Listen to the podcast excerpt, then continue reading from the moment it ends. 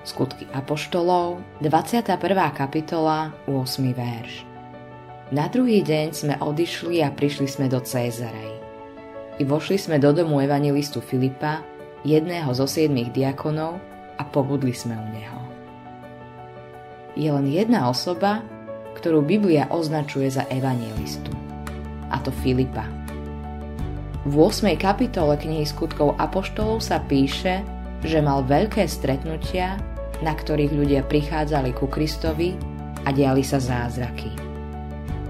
Potom mu však pánov aniel povedal Vstaň a choď na juh, na cestu, čo vedie z Jeruzalema do Gazy a je pustá. Skutky Apoštolov, 8. kapitola, 26. verš. Ako ľahko mohol Filip povedať, nie, ďakujem, zostanem tu. Filip však išiel na púšť. A tam uvidel karavánu, ktorá sa k nemu blížila. A nie len to. Videl, že sú to dôležití ľudia. Filip zbadal zahraničného hodnostára, pokladníka Etiópie. Vracal sa z Jeruzalema a náhodou čítal zo zvitku Izaiáša. Tento hodnostár zrejme išiel do Jeruzalema hľadať Boha ale nenašiel, čo hľadal. Filip k nemu pribehol a spýtal sa ho. Či aj rozumieš, čo čítaš? Akože by som rozumel, ak mi len niekto nevysvetlí. A potom pozval Filipa do svojho voza.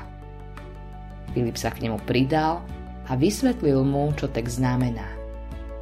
Muž čítal nasledovný úryvok z Izaiáša 53. kapitoly. Strápený pokorne trpel a neotvoril ústa ako baránok vedený na zabitie a neotvoril ústa ako ovca, ktorá umlkne pred svojimi strihačmi. Hovorí sa tu o smrti Ježiša, Božieho baránka, ktorý sníma hriechy sveta. Páči sa mi, ako sa príbeh končí. Etiópsky hodnostár z Etiópie rozradostený šiel svojou cestou. Vo väčšine prípadov ľudia nepovedia ukáž mi cestu, ako prísť k Ježišovi. Namiesto toho čakajú, že rozhovor začneš ty. Čakajú, že sa s ním budeš rozprávať o Bohu. Autorom tohto zamyslenia je Greg Laurie.